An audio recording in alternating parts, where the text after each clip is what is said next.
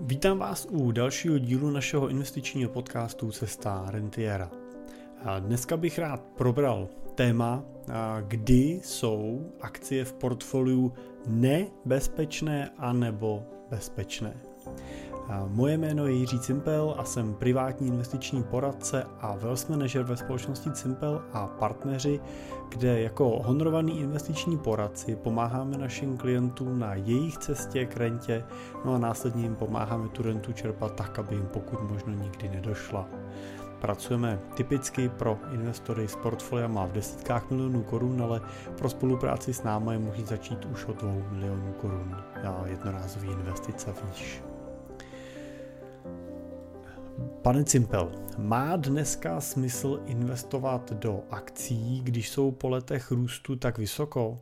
Nepřijde nějaká krize, která ty jejich ceny srazí dolů a já přijdu o peníze? Tato otázka se zdá být úplně aktuální a řekněme úplně vytržená z dnešního kontextu. Ale pravda je taková, že jsem ji poprvé dostal už v roce 2016 a od té doby jsem ji dostal minimálně 100krát. Tím chci říct, že je to otázka, která je vlastně naprosto přirozená. A pokud máte takovouhle otázku, tak se vůbec nemusíte cítit okolo toho špatně, že ji máte. Je zcela přirozený si tuhle otázku vlastně pokládat. Moje odpověď na ní je nakonec vždycky celkem jednoduchá. A to je to, že důležitější než to, jak jsou na tom aktuálně ceny akcií dneska, je to, jestli vám váš majetek umožňuje naplňovat všechna očekávání a cíle, která máte. Pokud společně zpracujeme váš investiční a majetkový plán, tak nás třeba bude na prvním místě zajímat hlavně to, jestli si ty svoje cíle splníte na 100%. A investovat pak budeme podle toho vašeho investičního plánu tak, aby ani významný pokles na akciových trzích splnění vašich cílů neohrozil. A vaše cíle prostě musí být naplněný, ať se na finančních trzích děje cokoliv. A to, abyste byli schopní od sebe odtrhnout ten vývoj investičního portfolia od toho procentuálního naplnění nebo nenaplnění vašich cílů, tak jednoznačně vyžaduje právě 2 úrovně toho plánování.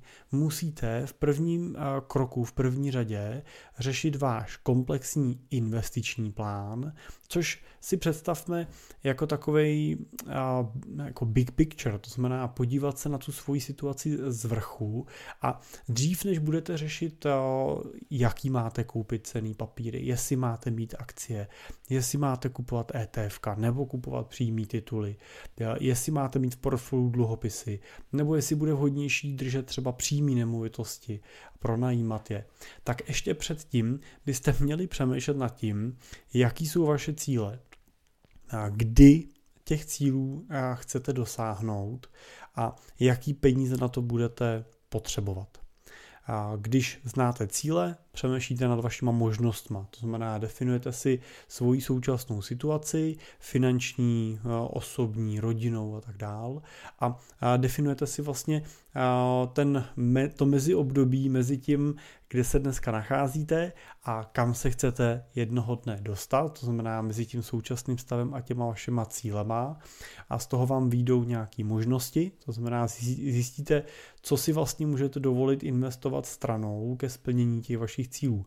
Ať už nějaký jednorázový prostředky, který dneska máte, nebo třeba jednorázový prostředky, který v čase budete mít, nebo počítáte, že budete mít a samozřejmě taky nějaký pravidelný peníze, který si můžete dovolit odkládat stranou směrem k vašim cílům, který vidíte, že vám zbývají na měsíční bázi, třeba jako rozdíl mezi vašima příjmama a výdajema. Taky vám vyjdou nějaký rizika po té cestě, který byste měli řešit a počítat s nima.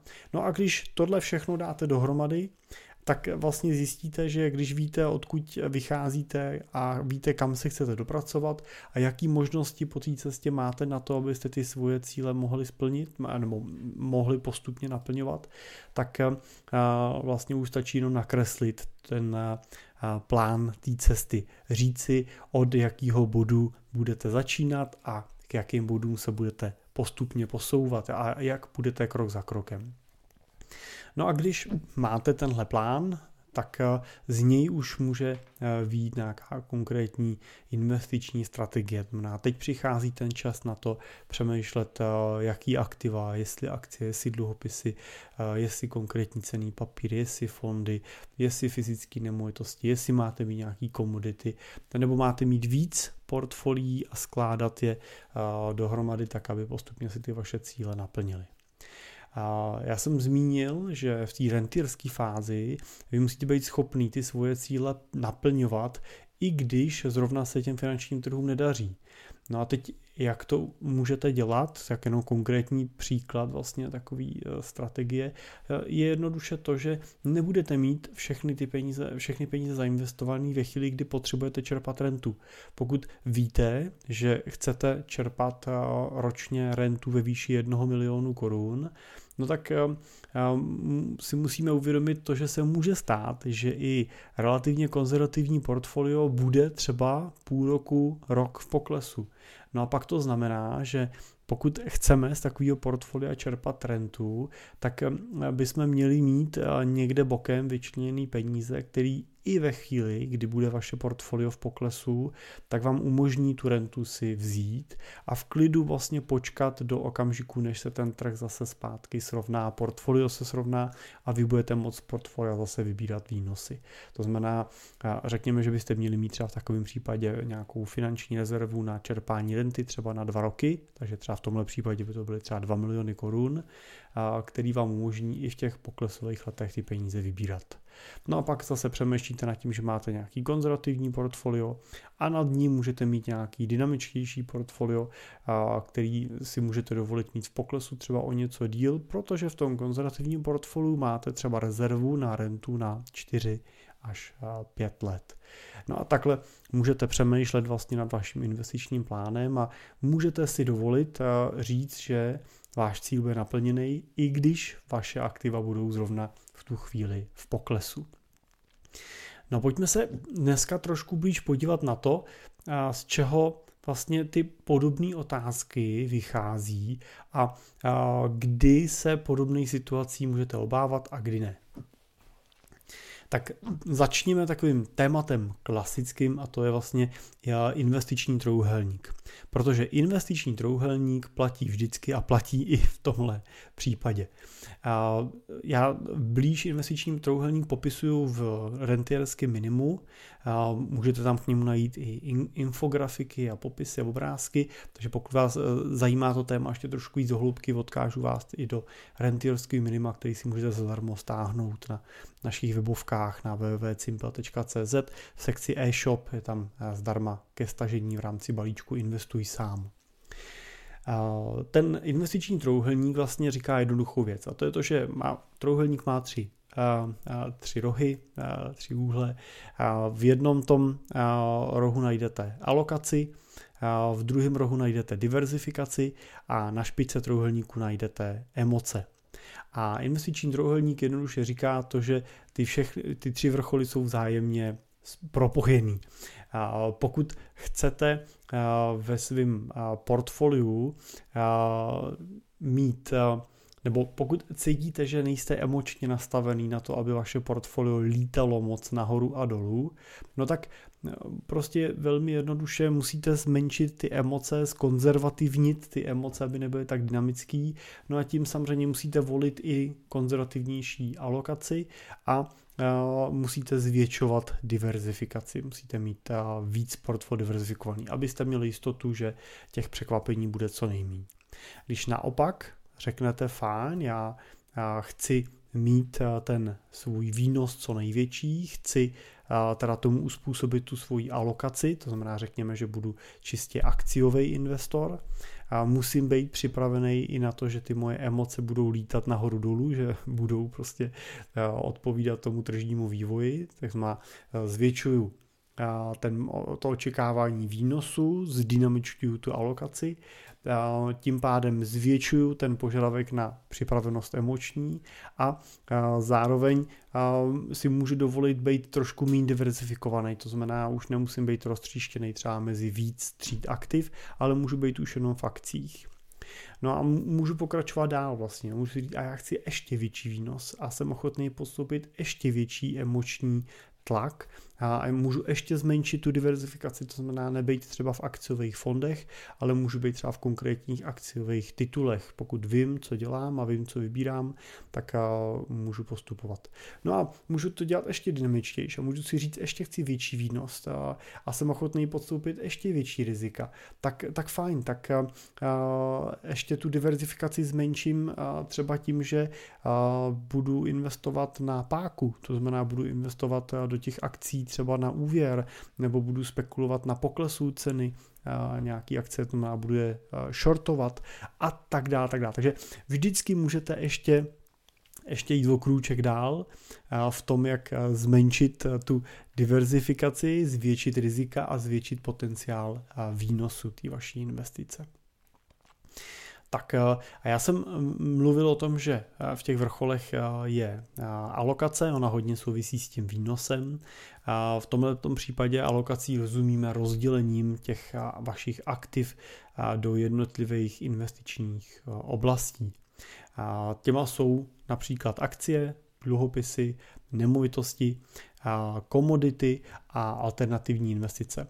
A samozřejmě 3 tečky, můžete si doplnit cokoliv vás napadne, protože skutečně investovat se dá dneska do leda z čeho. Můžete mít umělecké sbírky, můžete sbírat známky, veterány, rum, můžete kupovat kryptoměny, můžete, už jsem zmiňoval ty akcie, ale můžete je i shortovat ty akcie a tak dále. Takže těch investičních možností je dneska nepřeberně. Ale řekl bych, že ty základní třídy, se kterými si vystačí v podstatě většina investorů, možná všichni investoři bez ohledu na velikost portfolia, tak jsou právě akcie, dluhopisy, nemovitosti, komodity.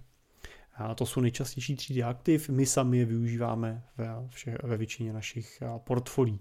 Ty alternativní investice, ty už potom podle mého názoru souvisí víc s nějakým vaším osobním zájmem, s něčím, s nějakou vaší osobní preferencí, s něčím, co máte rádi. Takže nemyslím si, že pro všechny je vhodná kryptoměna nebo pro všechny jsou vhodný sběratelský předměty nebo známky, nebo pro všechny jsou vodní diamanty. Myslím si, že prostě je to tak, že pokud k něčemu osobně tíhnete, něco máte rádi, něčemu jste se třeba celý život profesně věnovali a perfektně tomu rozumíte, může to i nadále být vlastně součástí toho vašeho majetku a portfolí. Ale pozor, v alternativních investicích byste neměli držet víc než 10 až 20% toho vašeho investičního portfolia, protože samozřejmě nesou ve většině případů nějakou větší míru rizikovosti, která by mohla ten váš majetek ohrozit. Hlavním parametrem správné alokace je rozložení investic mezi různé třídy investičních aktiv a takovým rozdělením nejenom zvyšujeme nebo snižujeme ten očekávaný výnos, ale taky předpokládanou kolísavost celé té investice. A jednoduše platí, že čím víc akcí v portfoliu máte, tím vyšší výnos můžete očekávat, ale taky tím větší kolísavost musíte očekávat. Kolísavost investice, nebo taky se říká volatilita investice, pak tu pak upravujete tím, kolik přidáte dalších aktiv, jako jsou dluhopisy, nemovitosti nebo komodity. Zajímavý je, že doplněním dalších aktiv do akciové složky nejenom snížíte tu volatilitu, ale dokonce i v určitých úrovních zvýšíte výnos. Tomu se velmi důkladně věnoval Henry Markowitz v polovině minulého století, kdy dostal dokonce za takzvanou teorii portfolia, tak dostal Nobelovu cenu za ekonomii. kdy prokázal vlastně to, že portfolio 100% dluhopisový přináší nějaký výnos a portfolio 100% akciový přináší větší výnos a větší volatilitu. Pokud ale do portfolia dluhopisového, do 100% dluhopisového portfolia přidáme akcie, a bude to například v poměru 40% na 60%, to znamená 40% akcie a 60% dluhopisy, tak on vlastně matematicky dokázal, že takový portfolio se chová míň volatilně, ale významně výnosně, významně víc výnosově. To znamená, že snížíme rizikovost, ale zvýšíme výnos. A z toho vlastně vychází dneska i naprostá většina vlastně investičních strategií, investičních portfolií, těch multi-asset strategií, kde se přesně snažíme využít té logiky toho, že když akcie rostou, tak to má většinou negativní vliv na ceny dalších aktiv, protože peníze prostě tečou směrem k akcím. No a když naopak akcie klesají, tak investoři utíkají z akcí a hledají nějaký bezpečný přístavy a těma často jsou právě třeba dluhopisy anebo jima jsou komodity, jo, typicky. A typickým takovým příkladem je zlato. Takže pak se děje to, že na jedné straně klesají akcie, na druhé straně třeba roste zlato dluhopisy, takže ten váš celkový výnos nebo případně ztráta, pokud máte větší složku akciovou, tak je podstatně menší, než kdybyste měli jenom akcie a naopak. Takže to je základ vlastně nějaký alokační strategie a teorie portfolia, Markovicovo teorie portfolia je něco, co pokud vás to bude zajímat víc do hloubky, tak můžete samozřejmě vygooglit, můžete k tomu načíst, můžete na našem blogu, jsme k tomu psali spoustu článků taky. Dalším tím vrcholem jsem říkal, že diverzifikace. Diverzifikace vlastně, tak cílem správní diverzifikace vašeho portfolia je rozložit rizika. Nechcete například vlastnit jenom jednu akcii nebo jeden konkrétní dluhopis, protože v případě úpadku té dané společnosti tak můžete přijít o celou svoji investici. A to, že společnosti umí krachovat a že umí krachovat i ty velký a že umí krachovat nečekaně, to už jsme zažili mnohokrát. Proto diverzifikujte, rozkládejte ty vaše rizika vždycky mezi víc konkrétních společností. A čím víc těch firem je, tím větší máte jistotu, že o ty svoje peníze v budoucnu nepřijdete. A právě třeba proto v těch našich portfoliích využíváme většinou pasivní ETF fondy, který v sobě automaticky drží stovky a nebo často i tisíce konkrétních akcí, dluhopisů, nemovitostí a tak dále, všech těch dalších tříd aktiv. Můžete samozřejmě takový portfolio se snažit poskládat sami, ale pokud se budete snažit rozložit investici například ve výši, řekněme, 10 milionů korun, tak zjistíte, že jste často limitovaný tím, co vlastně můžete nakoupit a kolik toho můžete nakoupit, protože řada akcí stojí dneska díky těm minulým letům třeba desítky tisíc dolarů. No a pak se najednou dostáváte do toho, že skutečně za ty peníze nakoupíte kusy akcí, že jich nebudete schopný nakoupit těch společností desítky asi, ale nebudou jich stovky a i pokud by se vám podařilo nakoupit stovky akcí, takže za prvý transakční poplatky budou celkem nezanedbatelný. Za druhý taky přehlednost a pracnost s takovým portfoliem složeným třeba o stovkách konkrétních titulů bude velmi složitá. Takže pokud bychom brali, že investujete ne 10 milionů, ale třeba 100 milionů, tak už by vám to umožnilo koupit velký portfolio i v individuálních titulech. Jenže si představte, kolik práce vám dá potom na nějaký, i kdyby třeba týdenní nebo měsíční frekvenci sledovat ten celkový stav toho portfolia, vyhodnocovat si, který tituly v něm dál chcete držet, který chcete vyměnit. Na tohle už byste potřebovali tým jako mnoha analytiků, aby byl schopný takovou strategii vám pomáhat držet, a to je samozřejmě ve většině případů nerentabilní. Takže řešení může být to, že nebudete spekulovat nad konkrétním titulem nebo konkrétníma společnostma, ale budete vlastně filozoficky přemýšlet nad tím, kolik v portfoliu chcete držet akcí, můžete přemýšlet nad tím, jaký typ akcí, jestli to mají být malé firmy, velké firmy, kde je chcete mít, jestli mají být globálně umístěný, nebo chcete specificky nějaký konkrétní region, Ameriku, Evropu, nebo nějaký třeba rozvíjící se trhy a tak dál.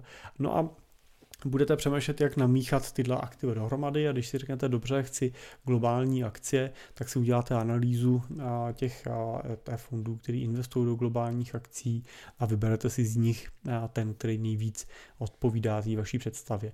A pak to vaše portfolio, klidně 100 milionový, může být složený z několika mála konkrétních ETF fondů, který v sobě ale zaštítí právě už stovky nebo tisíce konkrétních titulů. Takže budete velmi bezpečně a velmi diversifikovaně a levně a přehledně zainvestovaný.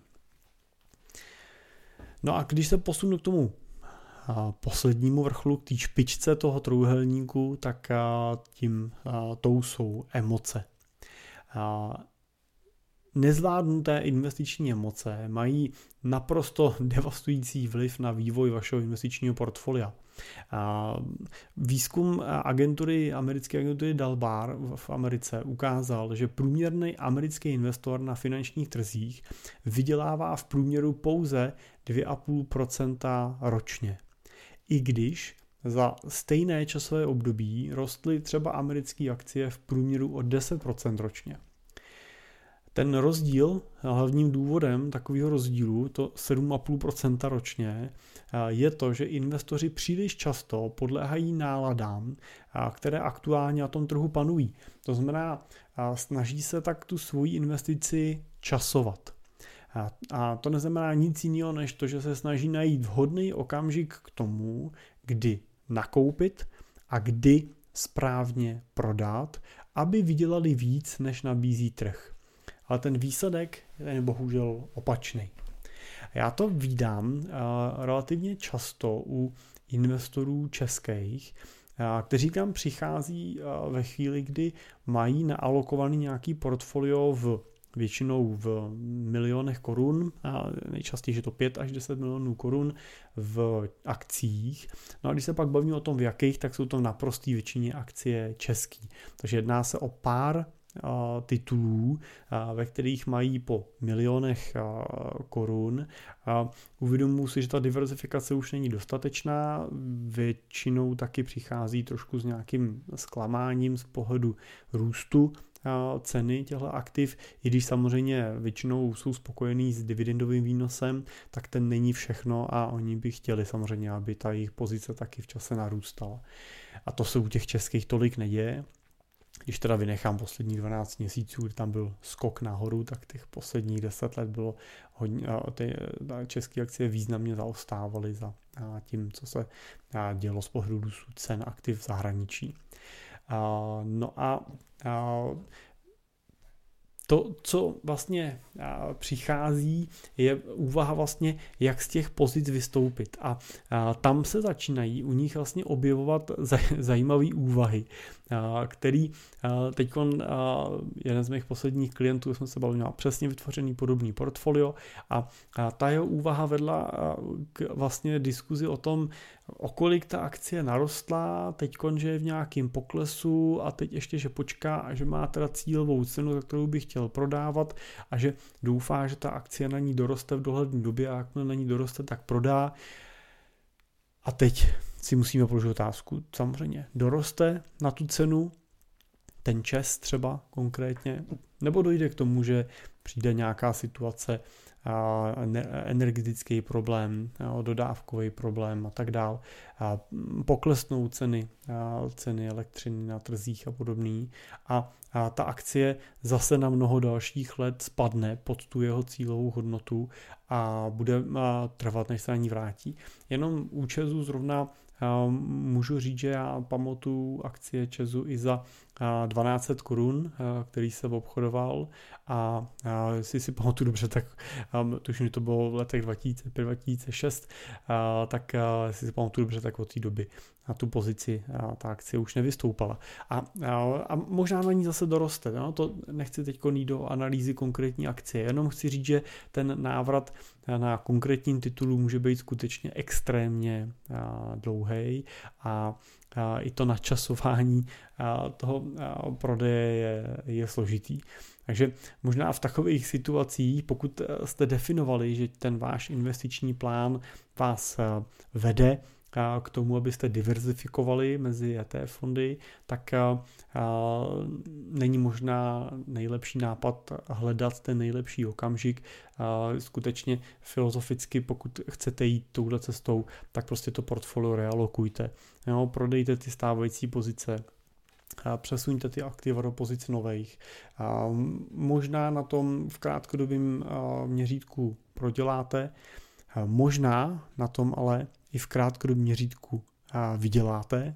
To bohužel nikdy nikdo nevíme, to už je základní princip finančních trhů, že nikdy nevíme, jaká bude ta budoucnost před náma. To, co je ale dobrý říct, že v dlouhodobém měřítku na tom budete vždycky líp. A proč? Protože naplníte nějakou svoji předem připravenou filozofii vycházející z vašeho investičního plánu. To znamená, že strategicky je ta změna dobře a to je to, co vás zajímá při té změně. Takže snažte se upřednostnit ten dlouhodobý efekt nad tím krátkodobým ziskem. No a proč teda investiční plán pomáhá? Investiční plán vám pomáhá správně definovat ten váš investiční horizont. Často se mi noví klienti stěžují, že i když měli v privátním bankovnictví 100 milionů korun, tak privátní bankéři většinou prodávali jenom hotovostní nástroje, konzervativní investice, certifikáty a nějaký klasický podílový fondy s malým podílem akcí. A ptají se mě, proč jsou v bance, i v privátní bance, tak konzervativní. No, důvod je jednoduchý. Váš privátní bankéř nezná váš investiční plán, protože nezná celkovou strukturu vašeho majetku, nezná strukturu vaší rodiny a ani na to navazující finanční nebo osobní cíle, který chcete s pomocí majetku dosáhnout. Sami se zeptejte, jestli se vás na to někdy bankéř zeptal, jestli s váma nikdy řešil vaše dlouhodobé cíle, jestli řešil, jak emočně jste vlastně připravený na nějaký případný výkyvy, jestli řešil to, jak budete chtít čerpat ten majetek, kdy bude potřeba a jestli byl ten, kdo vám volal nebo kdo vás edukoval v případě, kdy ty trhy došly k poklesu, jestli jste na to se mohli spolehnout. Pokud to tak není, no tak on nemůže v principu být nic jiného než konzervativní. Navíc mají bankéři většinou jasnou instrukci, že je lepší klientovi vydělat málo nebo nic, než něco málo prodělat.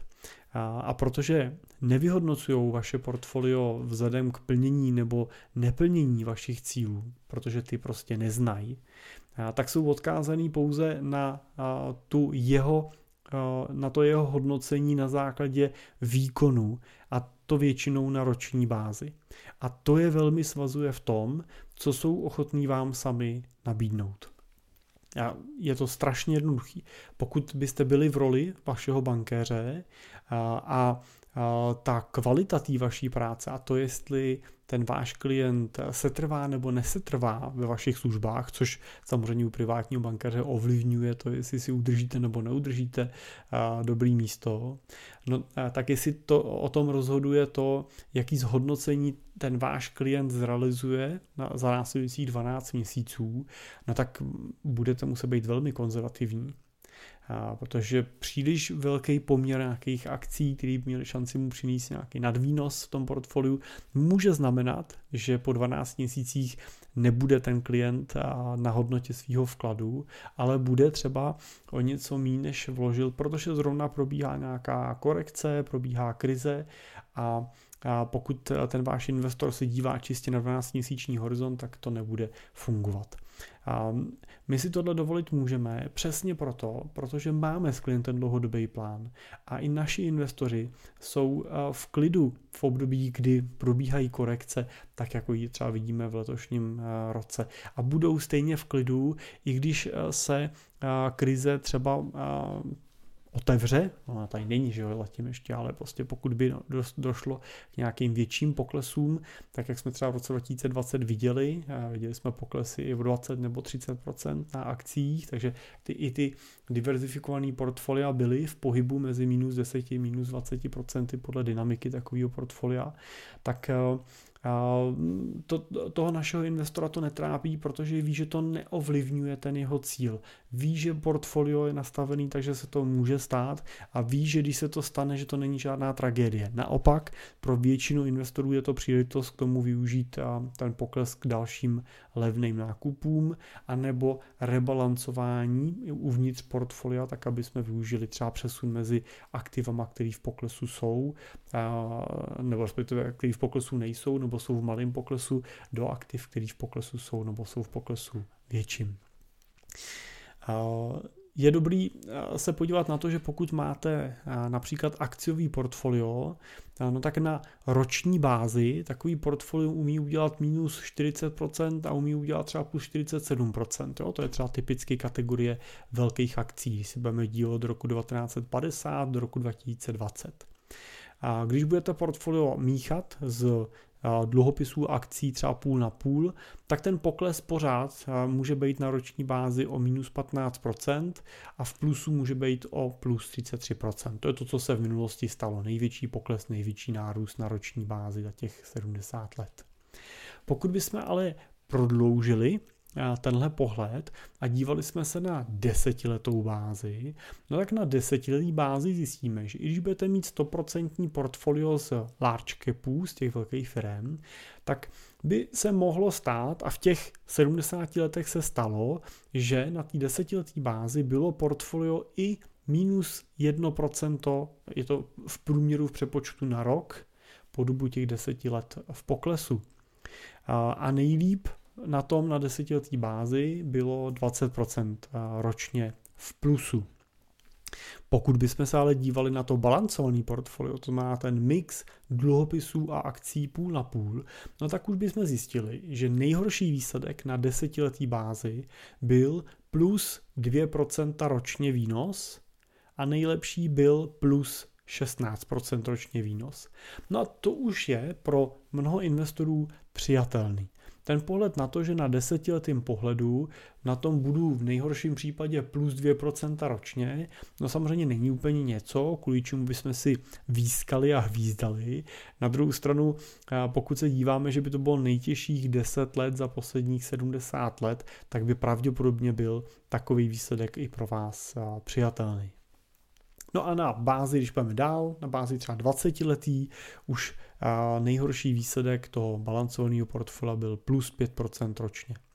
Pozor, tady je dobrý říct, že na bázi 20 letý byl nejhorší výsledek i 100% akciového portfolia plus 6% ročně. To znamená, v tomhle případě na 20letým horizontu by bylo bezpečnější mít 100% akciový portfolio než portfolio balancovaný z akcí a dluhopisů. Ale samozřejmě musíte brát v potaz to, že na těch 20 letech budete zažívat i ty roční výkyvy nebo pětiletý výkyvy, a pokud by to bylo pro vás emočně příliš náročný, tak to je přesně důvod, proč radši oželet kousek výnosů a mít klidný spaní tím, že do toho portfolia domíchám i nějaký další aktiva, nejenom ty akcie. Takže to je asi důležitý si říct, že při pohledu na akciovou investici, čím delší horizont máme, tím je taková investice bezpečnější z pohledu očekávaného výnosu. My třeba typicky využíváme nejčastěji portfolio, který je inspirovaný Nobelovou nadací, a takový portfolio vlastně na nějaký delší bázi, když budeme brát, tak třeba na roční bázi v horizontu od 89. roku do roku 2022, tak zažilo nejhorší rok třeba v roce 2008, kdy bylo v poklesu o minus asi 32%. A pokud chcete takový portfolio mít, to portfolio generuje v průměru zhodnocení 7 až 8% ročně, tak ho můžete mít, ale musíte počítat i s tím, že prostě pokud ho budete chtít mít dalších 10, 15, 20 let, no tak, že prostě takovej rok, jako byl to rok 2008, pravděpodobně přijde a že i vy na tom portfoliu krátkodobě uvidíte pokles v takovýhle míře a musíte na to být emočně nastavený, nesmíte takový chvíli panikařit a prodávat. Takže plánujte to nejlepší, ale myslete samozřejmě na to nejhorší. No a jak teda na vlastní investiční plán?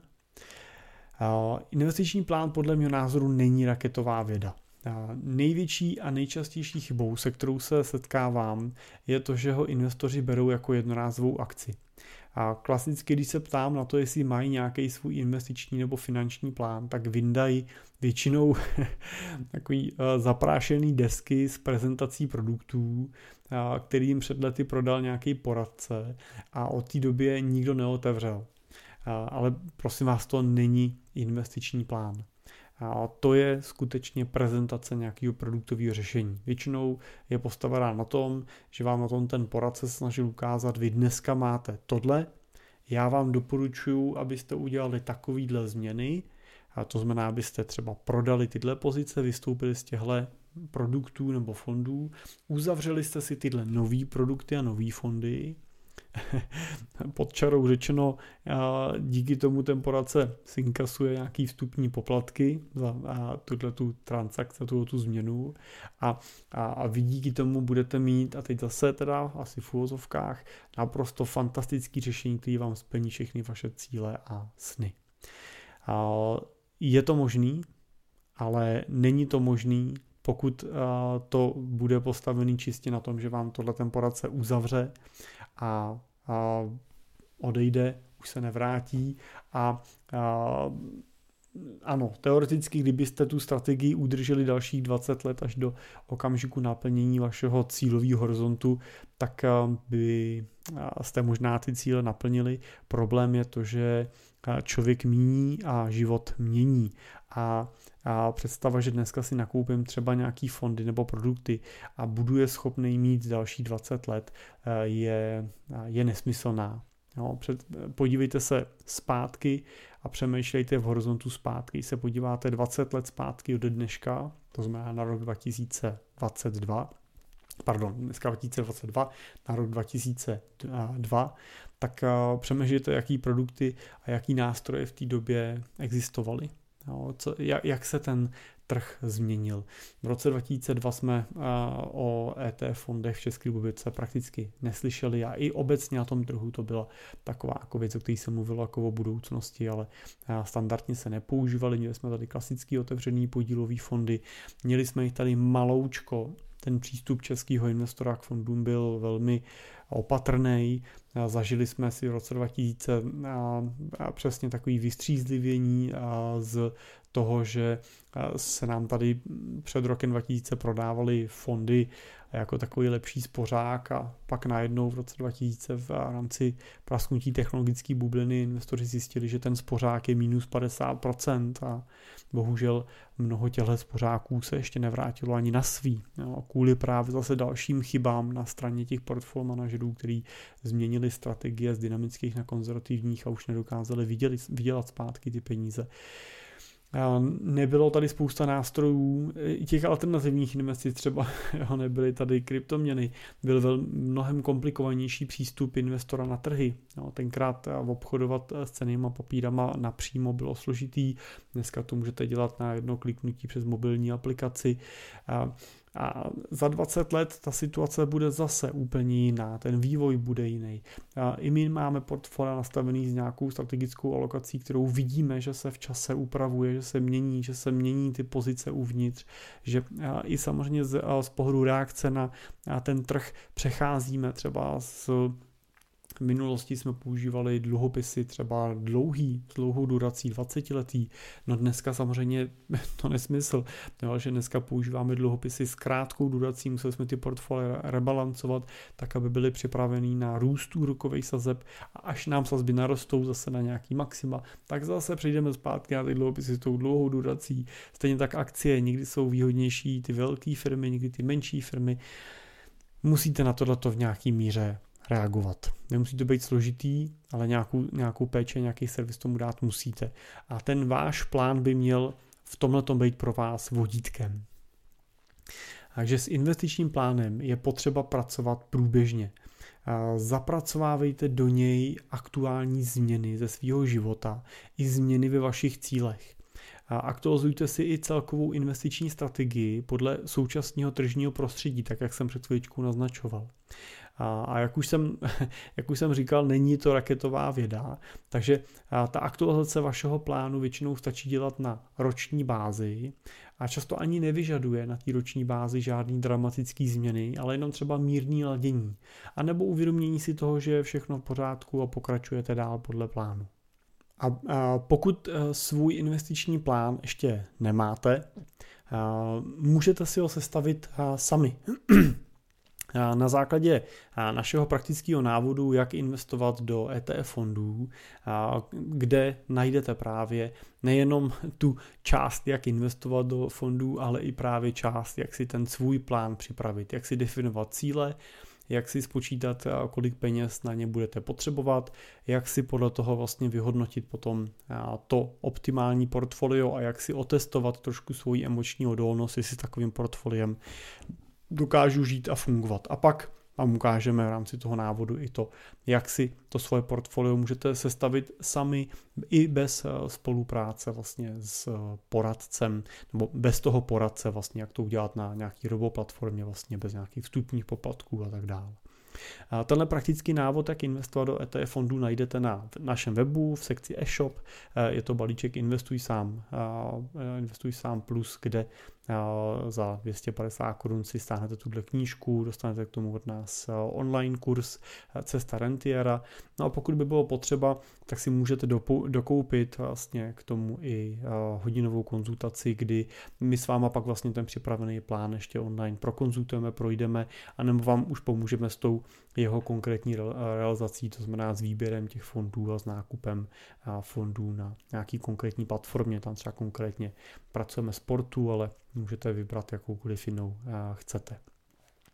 Tak, no a pokud máte k dispozici majetek ve vyšších milionech nebo desítkách milionů korun, tak už si myslím, že je to suma taková, kterou stojí za to svěřit nebo využít pro tu spolupráci nějakého poradce, který má zkušenost s tím, že takovouhle sumu už mnohokrát před váma investoval, že to nebude dělat poprvé, tak jak třeba vy byste to dělali poprvé. To znamená, můžete využít takovou, říká se tomu odborně, multiplikaci té zkušenosti vlastně toho poradce nebo toho poradenského týmu. No a v takovém případě samozřejmě jsme tady pro vás, protože tuto zkušenost máme.